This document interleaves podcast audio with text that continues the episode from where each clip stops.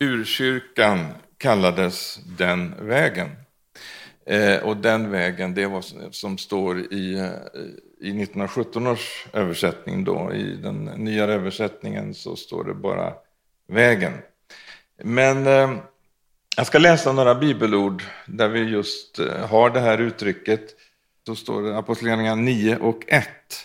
Saulus som fortfarande andades hot och mordlust mot Herrens lärjungar gick till översteprästen och bad att få, få med sig brev till synagogorna i Damaskus om man kunde finna några som tillhörde vägen, män eller kvinnor, så skulle han fängsla dem och föra dem till Jerusalem.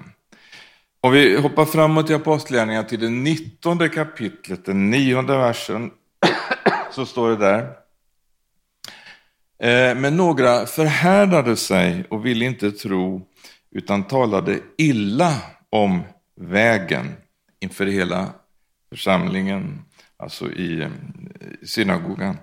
Eh, och i 23 versen, vid den tiden bröt det ut ett stort upplopp med anledning av vägen. Och så hoppar vi fram lite till, 24 kapitlet, 14 versen.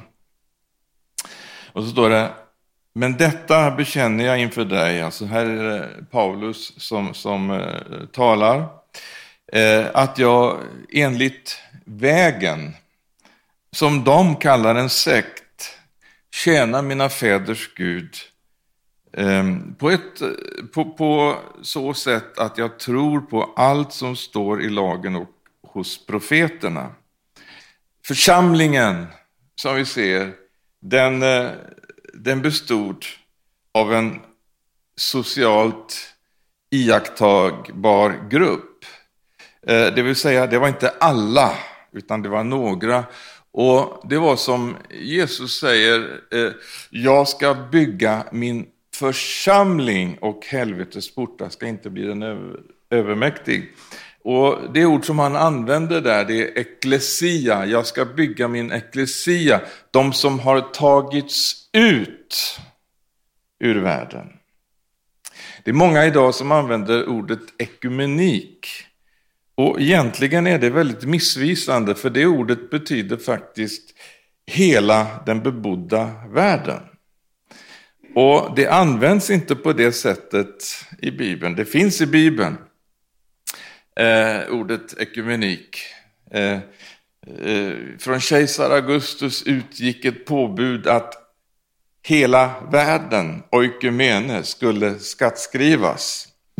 Eller när djävulen kommer till Jesus där i öknen och så erbjuder han honom eh, alla dessa, han visade honom alla riken i världen och så sa att eh, det här skulle djävulen ge till Jesus om man bara knäböjde inför honom och där används ordet oikimene eller ekumenik.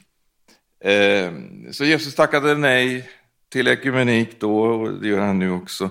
Nu, nu, är det så här att många använder ordet ekumenik för att beskriva vad som är andens enhet.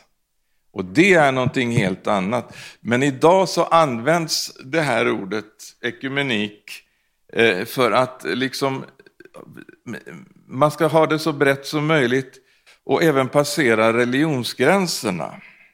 Och så får man liksom en, en eh, gemenskap till slut av hela mänskligheten, av alla religioner. Och så, så, så växer den här eh, världsreligionen fram. Men jag måste bara få berätta, idag på morgonen så, så satt jag med gubbarna ute vid Närkes bageri på uteserveringen där. Och eh, jag frågade om jag fick sitta ner där vid gubbfikat och det fick jag göra. De var väldigt gästvänliga.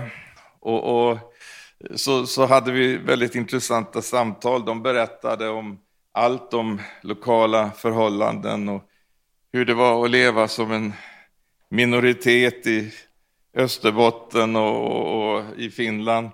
Eh, och vi hade mycket intressanta samtal. De berättade om lokala förhållanden och jag berättade om Jesus.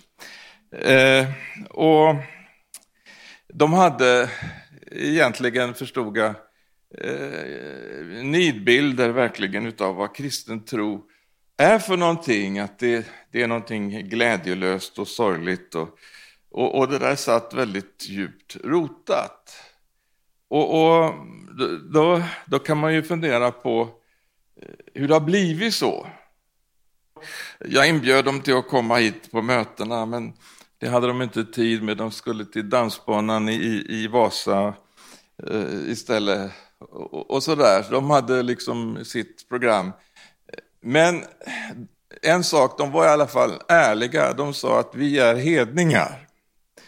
Och, och de skrymtade inte på något sätt. Men från det till då den situation som vi då har i, i, vad ska vi säga, i kristenheten. Vi måste förstå att mycket av det som kallas kristet idag, det kan verkligen inte vara autentisk kristendom. Om kristendom ska betyda någonting så måste den ha en viss form och vissa gränser. Den kan inte vara allt. Eller hur? Och det är utifrån Bibeln som vi kan veta vad kristendom är för någonting. Eh, och, och det finns de som kallar sig för liberalt troende, det vill säga de har en slags kristen etikett, men de, de tror inte. De tror inte på Bibeln, utan de liksom tror på vetenskapen och de menar på att eh, det som är övernaturligt, eh, det är vidskepelse. Men snälla någon, hela kristendomen är ju övernaturlig. Så att eh, eh, jag skulle vilja säga att de som är liberala och, och liksom står för en slags liberal teologi, de bör verkligen inte betraktas som autentiska kristna. För de har klippt av kontinuiteten med Guds ord. Och man använder samma ord och samma språk och, och så vidare, men det är ändå som en slags främmande religion som har växt fram ur kristendomen och kommit längre och längre bort från den, precis som andra sekter, som, som mormonism eller Jehovas vittnen eller någonting annat. Och det är väldigt viktigt, menar jag, att vi liksom kan definiera vad är det ena och vad är det andra. Vad är sann kristendom? Vad är det så att säga att vara, vad innebär det att vara kristen? Man kunde peka på den vägen. Och vägen, det talar jag om rörelse. Jesus är vägen. Och han är den som liksom är, är den som går före. Och de som går på vägen, de är Jesu efterföljare. Halleluja. Och eh, det står också om att eh, det var lärjungarna som började kallas för kristna. Det vill säga, eh, det finns mycket som, som betraktas som kristet, men inte faktiskt i verkligheten är det. Och därför är det så viktigt att veta på vilken sida av gränsen man står.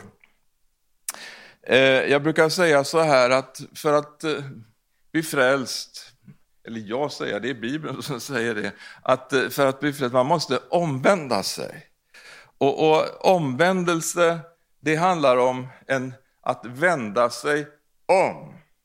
Och det är någonting som vi gör.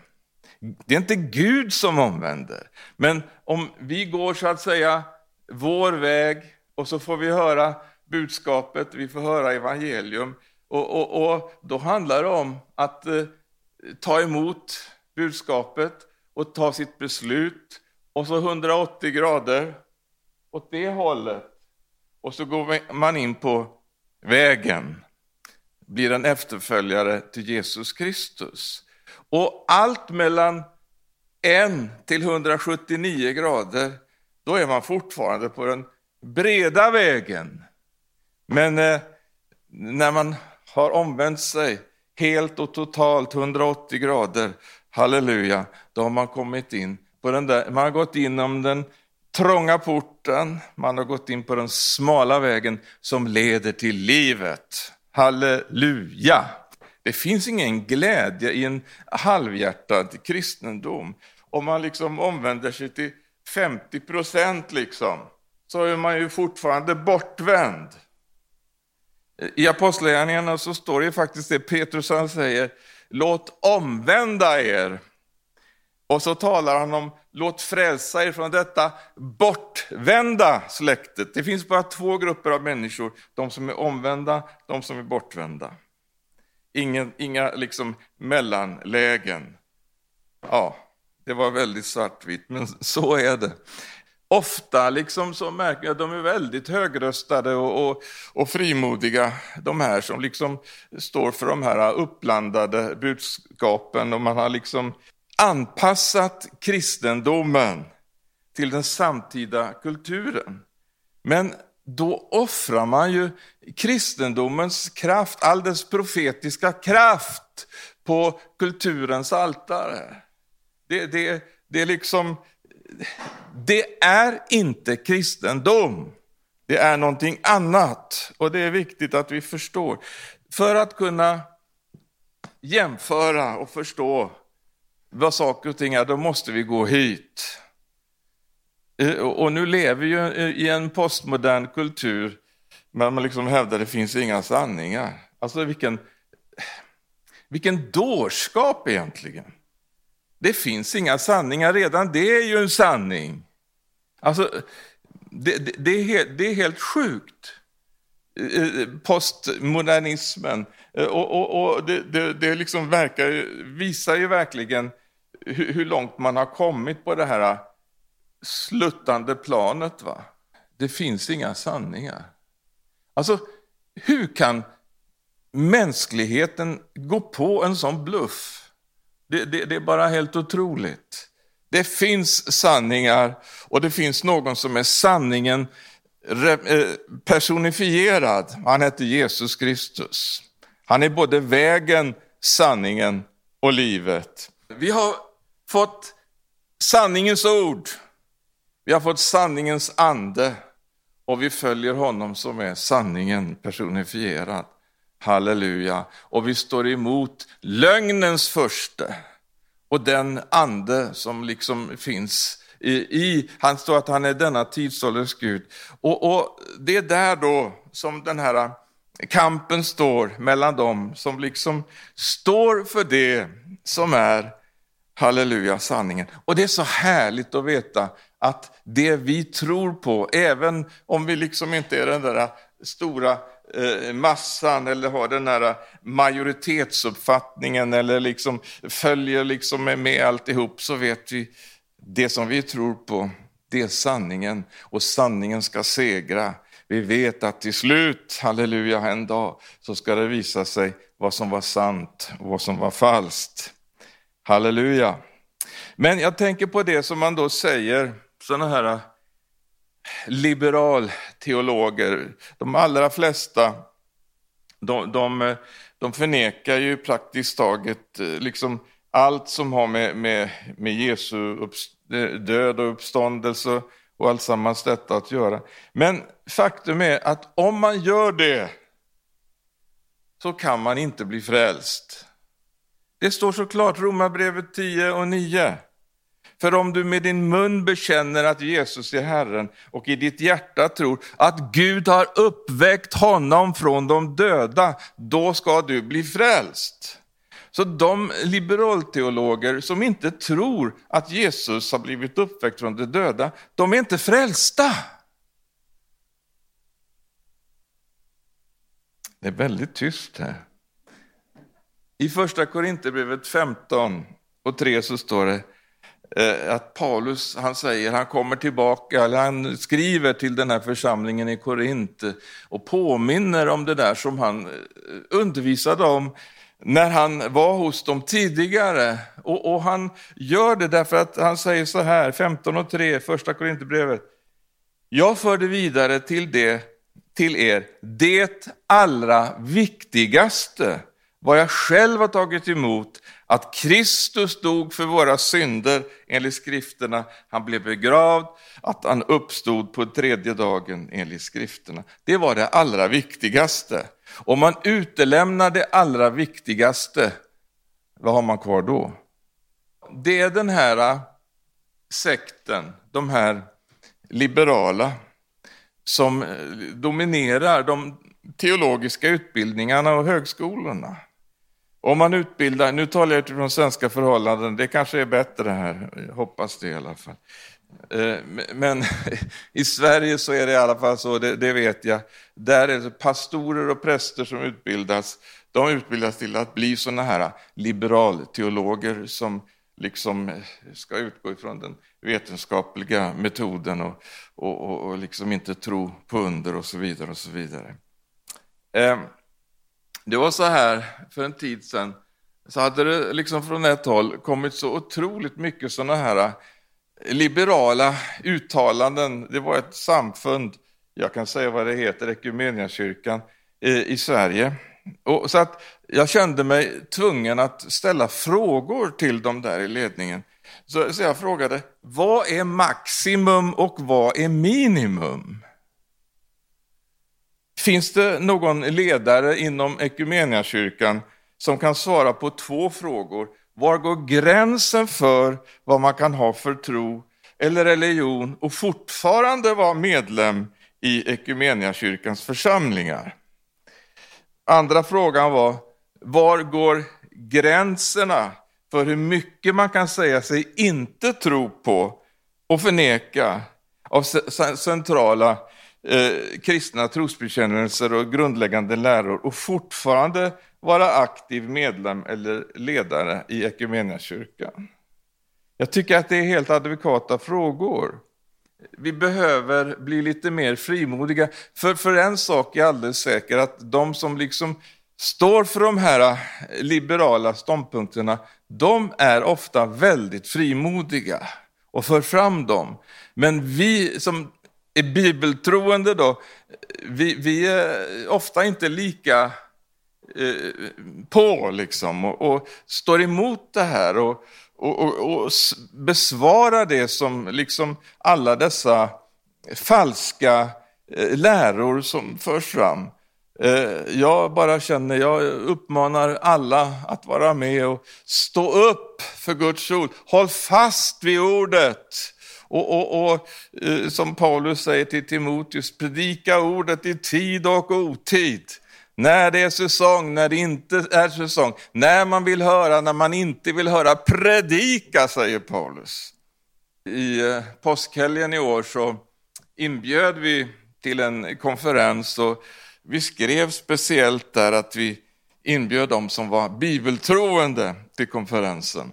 Det var någonting som Gud la på vårt hjärta. Därför att i den här förvirringen som nu har blivit, och, och, nu talar jag som sagt utifrån svenska förhållanden, men det är en oerhörd förvirring i kristna sammanhang just därför att det är så många som har gått ut och gjort uttalanden i olika frågor och på olika sätt. Liksom. Och, och de som åtminstone har varit med några år och läst sin bibel och känner att nej, det där känner jag inte igen, det står inte här, det står ju så här i bibeln. Hur kan både det och det vara sant? Ja, i den postmoderna världen så kan allt vara sant eller inget vara sant. Men eh, jag lever inte i den världen, utan jag tror att eh, det finns en sanning här. Och, och, och det är viktigt att vi håller oss i den. Men eh, ja, ja, i den konferensen där så inledde jag med att tala om att eh, eh, det finns så att säga olika nivåer utav det här som har med bibeltro att göra också. Eh, eh, jag, jag, tänkte på det, liksom de här eh, gubbarna, vi som satt tillsammans där, då, där i, vid bageriet där i Närpes de var ju ärliga, de sa att de var hedningar. Eh, de som säger att de är troende men inte tror på Bibeln, det är ju faktiskt inte lika ärligt. Eh, men i alla fall, eh, det finns ju då de som så att säga är bibeltroende på vissa nivåer. Om vi börjar liksom med en nivå så kan det vara de som försvarar en konservativ kristen moral och etik. Och där kan man ju faktiskt få eh, medhåll då både från muslimer och katoliker och politiskt konservativa och andra. Det är liksom en slags nivå utav en kristen moral och etik. Eh, men så finns det då ytterligare en nivå som handlar om apologetik, eller det som handlar om att försvara den kristna läran gentemot olika villoläror. Och eh, där finns det ju då många som liksom vill stå upp för det som är den kristna tron och man försvarar trosbekännelser och annat. Eh, men även i den gruppen så finns det de som så att säga inte fullt ut ändå tror att det här gäller helt och fullt idag. Det finns de som kallas för cessationister. Man tror till exempel att, eh, att eh, det som står här när man läser apostlagärningarna, ja, amen, halleluja, det var underbart det som hände då. Men eh, det där tog slut när vi fick Bibeln. Då behövdes inte det övernaturliga längre. Så då har man liksom sagt att eh, det upphörde då. Så att eh, här har vi alltså två kategorier. De som är liberalteologer, alltså det är en stor grupp med många olika. Men om vi tar det lite så här eh, hårdraget. De som är liberalt troende, de tror att det aldrig har hänt utan att det var lärjungarnas liksom föreställning. De skriver ner det de drömde och kände och allt möjligt, men det har egentligen inte hänt på riktigt. Eh, sen har vi de här andra då som tror på Bibeln, men de tror inte att det kan fungera idag som det gjorde då. Men så har vi då en ytterligare kategori. Och det är de då som tror på ordet fullt ut och tror att det som står här, de löften som finns här och det som står om andens uppfyllelse och allt det underbara som finns här i apostlagärningarna, det är för oss också idag. Jag vet när jag växte upp, eh, jag var 10-11 år sådär, så, så kom Maranataväckelsen och det var liksom ett sånt, eh, en sån andutgjutelse. Det var så påtagligt. Jag var 10-11 år. Jag förstod ju inte liksom eh, predikningarna så fullt ut, men ändå så kan jag minnas liksom vissa predikningar eller saker sånt som jag var med om då vid den tiden. Men vad som framförallt påverkade mig, det var just det med den heliga andes närvaro. Och det jag liksom då också fysiskt kunde se hur människor blev förvandlade, befriade, helade, upprättade och, och, och, och liksom befriade från, från onda andar och, och annat, liksom olika, eh, eh, vad heter det, eh, alkoholism och, och droger och annat. Gud gjorde påtagliga under. och, och när man då har sett det så kan man ju inte liksom bli cessationist och säga nej det där finns inte. Ja men jag har ju sett att det finns. Och, och, och, och, så är det ju, liksom, det är ju inte bara det, utan titta ut över världen och se i många länder vilka under som sker, lama som står upp, blinda får sin syn och, och Gud upprättar och befriar. Halleluja, jag tror att det är för oss också nordbor. Jag tror det. Det, det, det är jag förvissad om. Gud vill göra det igen. I väckelsen så, så var det så att eh, när det var möten så här så hade man ofta en banderoll ovanför liksom talarstol och sångare och predikanter. Och där stod Jesus Kristus är densamme. Igår, idag, så och i all evighet. Halleluja. Och det var en påminnelse om detta att han är densamme också idag. Och jag ska läsa ett eh, stycke nu ur Lukas, det fjärde kapitlet. Och då är det Jesus. Halleluja, jag älskar att läsa om Jesus. Eh, och det är det fjärde kapitlet eh, och då står det där för det första i den fjortonde versen eh, så här att i andens kraft återvände Jesus till Galileen och egentligen, det är väl en självklarhet att Jesus kom i andens kraft, men det är precis som att eh, det, det är en slags eh, påminnelse för oss att eh, det var andens kraft är verksam och vi behöver det som Jesus hade. Nu går vi till 17 versen här. Då kommer han alltså in här, eller vi läser från 16, så kom han till Nasaret där han hade vuxit upp på sabbaten gick han som han brukade till synagogan. Han reste sig för att läsa ur skriften och man räckte honom profeten Jesajas bok. När han öppnade rullen fann han stället där det står skrivet Herrens ande är över mig, för han har smort mig till att förkunna glädjesbudskap för de fattiga. Han har sänt mig att utropa frihet för de fångna och syn för de blinda och ge de förtryckta frihet och förkunna ett nådens år från Herren. Det var väl ett underbart program? Tänk allt detta, alla dessa under, utropa frihet för de fångna, syn för de blinda och ge de förtryckta frihet och förkunna ett nådens år från Herren. Halleluja, det, det säger vi väl ja och amen till. Det vill vi väl ha. Men eh, Jesus läste det här och så rullar han ihop bokrullen och räcker den till tjänaren och satte sig ner. Och alla i synagogan hade sina ögon fästa på honom. Men här alltså har Jesus då gjort som han precis hade gjort i flera hundra år där i synagogan. Han läste ett stycke och ofta var det just ur Jesaja som han läste i synagogan. Eh, och nu läste han, han gick och satt sig och hade det liksom slutat där, då hade det varit som en gudstjänst som förra sabbaten eller sabbaten där innan eller ja, några hundra år tillbaka. Samma, man läste ur skriften, eh, man bad sina böner, man sjöng sina salmer ur, ur saltaren och, och, och liksom alla var glada och sa det var en, det var en god gudstjänst. Så gick man hem eller om man Fika, det gjorde man kanske inte då. Men eh, det, det, det, var i alla fall ungefär, kan jag tänka mig, som en, som en eh, frikyrkogudstjänst idag.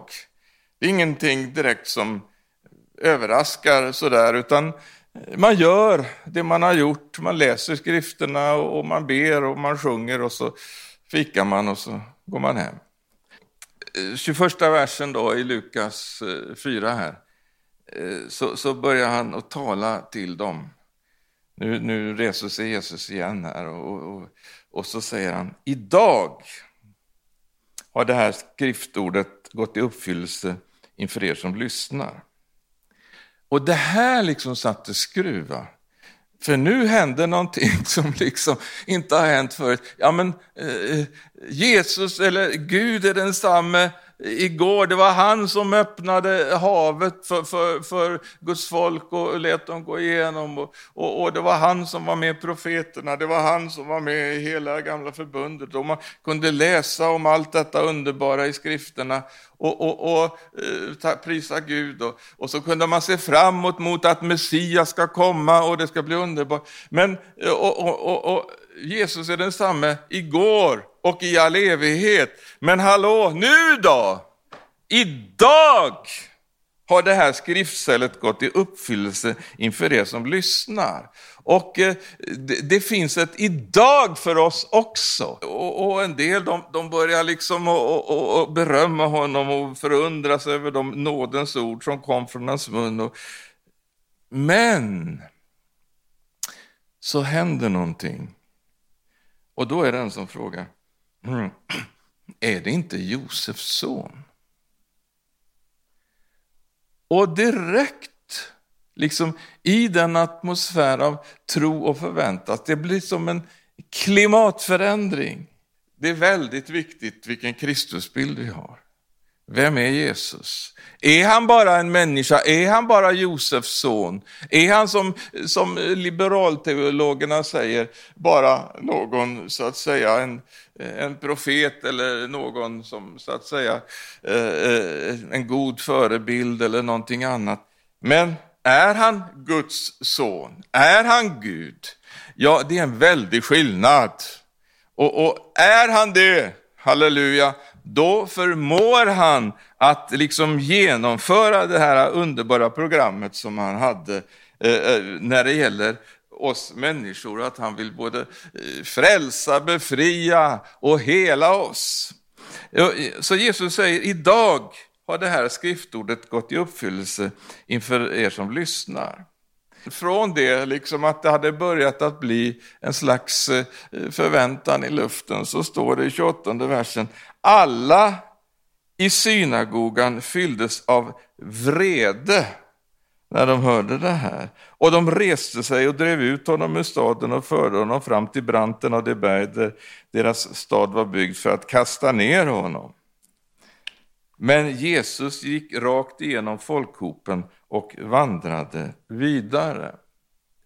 Jesus, han eh, kan ibland också stå utanför. Det står om en församling i Uppenbarelseboken. Där så står det att Jesus står utanför och knackar på dörren. Om någon vill öppna så vill jag komma in och hålla måltid. Och det, det är ju uppenbart så på många ställen att eh, det går bra att genomföra liksom programmet. Man kan läsa ur Bibeln, man kan predika, och framförallt så har man ofta duktiga musiker och sångare och, och de som kan be eh, fromma böner och, och liksom man kan eh, genomföra hela programmet även om inte Jesus mötte upp. Vi läste här att det stod om Jesus att i andens kraft kom han. Halleluja! Andens kraft, det är det vi behöver. Och, och det, det, det, vill jag också påminna om här, både för mig själv och oss alla, att eh, vi, vi, vi, kan ha ut, eh, vi kan utveckla olika färdigheter på olika sätt och, och, och vi kan ha sett det genom historien hur, hur olika eh, liksom, ordningar, liturgier och annat liksom tar över och så har, har vi en slags trygghet i en massa yttre ting som liksom gör att vi, vi får, det blir stämningsfullt och kanske lite mystiskt och vi, vi, vi får eh, en slags eh, själslig tillfredsställelse. Men det är ju inte det det handlar om, utan Gud vill genom sin församling, så vill han att eh, att hans ande ska få vara verksam. Och Paulus, när han skriver i Efesierbrevet tredje kapitlet, så står det att han fick en uppenbarelse om vad Gud hade tänkt med sin församling. Paulus han var ju väldigt välbekant med liksom synagogan och, och liksom hur det gick till där, hur, hur, man hade sina gudstjänster och hur man läste skrifterna och allt. Men han behövde en särskild uppenbarelse för att verkligen se vad Gud vill med sin församling. Och, och, och det står så fantastiskt där i, i, i Fesebrevets tredje kapitel, eh, vad Gud har tänkt han till, Gud till och med vill använda församlingen som ett exempel. Han vill ställa fram församlingen. Halleluja, jag blir så salig när jag läser om det. Efesierbrevet 3. Jag den allra minsta av alla heliga har fått denna nåd att, att predika evangeliet om Kristi ofattbara rikedom för hedningarna och att upplysa alla om planen om den hemlighet som från evighet har varit dold i Gud, allting skapare. Nu skulle Guds vishet i sin väldiga mångfald göras känd genom församlingen för härskarna och makterna i den himmelska världen.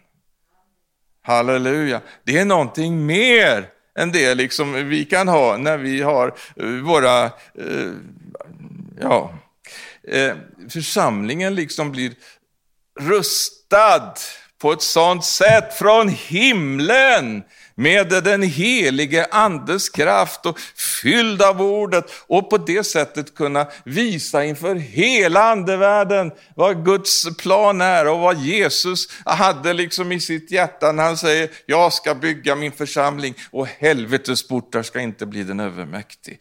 Och jag har Eh, undervisat hemma i församlingen vid tolv tillfällen. Vi har lagt ut det på eh, Youtube också. Vill du se våra program så finns de. Du går in på Youtube, Pilgrim Media, där har vi eh, programmen. Men i alla fall, jag har bett om det här. Jag har väl undervisat om församlingen i hela mitt liv och jag är ju uppvuxen med det. Pappa, det var väl hans specialämne och farfar och, och, och allting. Men, men liksom så bara känna Jesus, jag vill ha den där, jag vill ha det där som Paulus fick, den där uppenbarelsen. Vad har du tänkt med församlingen? Det måste vara någonting mer när du säger att du ska liksom använda församlingen som ett åskådningsexempel för hela andevärlden. Fundera på det. Och hur vill Herren använda dig i det sammanhanget? Hur vill han rusta dig? Hur, hur vill han ge dig andlig utrustning, nådegåvor och, och, och, och hur vill han ta ut tjänster?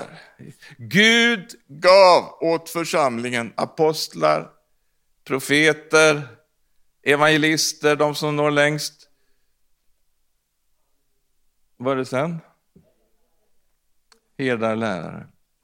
Så att eh, det behövs det här idag. Jesus vandrade vidare. Han liksom bara gjorde sig fri från de här och så gick han rakt genom hopet och så gick han vidare. Halleluja, jag följer med Jesus. Eh, han går till Kapernaum. Eh, och där händer någonting helt annat. Vad är det som händer i Kapernaum? Ja, det står så här. Han kom ner till Kapernaum, en stad i Galileen, och undervisade folket på sabbaten. Alltså, igen, samma sak. Och de var överväldigade av hans undervisning eftersom hans ord hade makt. I synagogan fanns en man med en oren ande och han skrek högt. Du vet att det är så när Jesus kommer, när gudsnärvaron blir stark, då, då avslöjas, eh, då flyter det upp till ytan, det här eh, som har med den onda andevärlden att göra. Då, då kan det bli demoner som skriker och det kan hända alla möjliga saker som kan kännas eh, otrevliga. Men det, det, det får vi ta, det behövs också att människor får ge till känna vad det är så att de kan få bli befriade. Men de var överväldigade av hans undervisning och så står det, det fanns en man med en oren ande, han skrek högt, sluta! Vad har vi med dig att göra, Jesus från Nasaret? Har du kommit för att fördärva oss? Jag vet vem du är, Guds helige. Alltså den onda anden visste vem Jesus var. Men i, i synagogan där i Nasaret, där begrep man ingenting. Ja, han är Josefs son. Och, och, och så kan det vara. Men eh, vi behöver få, eh, eh, få, få bilderna av Jesus, verkligen det som Paulus säger, att han ber att de ska få en vishetens och uppenbarelsens ande till kunskap om Jesus Kristus. Och det behöver vi be om, både för oss själva och varandra. Att vi får denna vishetens och uppenbarelsens ande så vi får se vem Jesus verkligen är. Får se hur stor hans makt är i oss som, vadå? Tror. Och det är det som är skillnaden mellan Nasaret och Kapernaum. I Nasaret där liksom stängdes det till därför att det var otron som liksom kom in där. Och, och, så kan det vara många gånger. Men Jesus kan inte vara där, det är otro. Utan då söker han upp Kapernaum. Halleluja. Det finns eh, sådana här Kapernaum lite överallt. Kanske ditt hem är ett Kapernaum eller din församling eller där du står. Men se till verkligen att eh, den helige ande får liksom frihet att verka och att inte våra program och, och, och, eh, våra olika liturgier och annat liksom tar den platsen som den helige ande ska ha. Herren vill verka genom sin församling också i den här tiden. Det finns förnyelse, det finns upprättelse, det finns hela tiden alltihop. För Jesus är densamme idag han har inte förändrats. Om någonting har förändrats och blivit annorlunda så beror det inte på honom. Och då kan vi fundera vad det beror på. Någonting måste det ju vara. Jag vet vem du är, Guds helige. Då talade Jesus strängt till anden. Tyg, far ut ur honom. Anden kastade omkull mannen mitt ibland dem och for ut ur honom utan att skada honom. Och alla greps av bävan och sa till andra, vad är det med hans ord? Med makt och myndighet befaller han de orena andarna och de far ut. Och ryktet om honom gick ut överallt i området och, och så vidare. Gud vill någonting mer med sin församling. Det, det är sammanfattningen av det jag har sagt här idag. Det är att Gud vill visas, han vill ge oss uppenbarelse som gör att vi söker oss fram till det. Han visar oss, han uppenbarar det här är min plan, det är det här jag vill. Och så utbeder vi oss det. Halleluja. Så tror vi på honom, förväntar ifrån honom att han ska utföra sitt verk. Det finns en gammal sång av Nils Frykman. Vår store Gud gör stora under med glädje vi det skåda få. Han sopar bort de falska grunder som många tusen vilar på. Halleluja. Jag tror han har tagit fram den stora sopkvasten nu. Jag tror det. Vi, det, det, vi, upplever det i Sverige, att eh, det är som en, en, en, kris. Vi hörde här om kriserna. Kriserna är jättebra, de är nödvändiga, vi måste ha dem. Det, det har liksom varit ett avfall och ett, en, en, en eh, utförsbacke eh, en lång tid här nu. Men den har utmanat Guds folk. Nu har man börjat, nu samlas man i hemmen.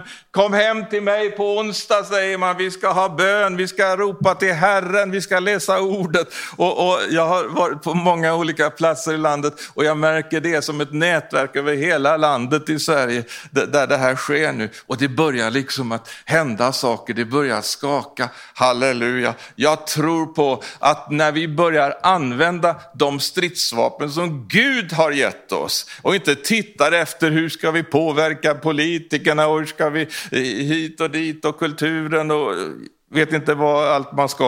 Eh, men, men, vi har fått stridsvapen som är så mäktiga att de kan bryta ner fästen. Halleluja. Låt oss vända tillbaka till det enkla, det ursprungliga och ta tag i det som Gud har gett oss. Gud välsigne er allesammans.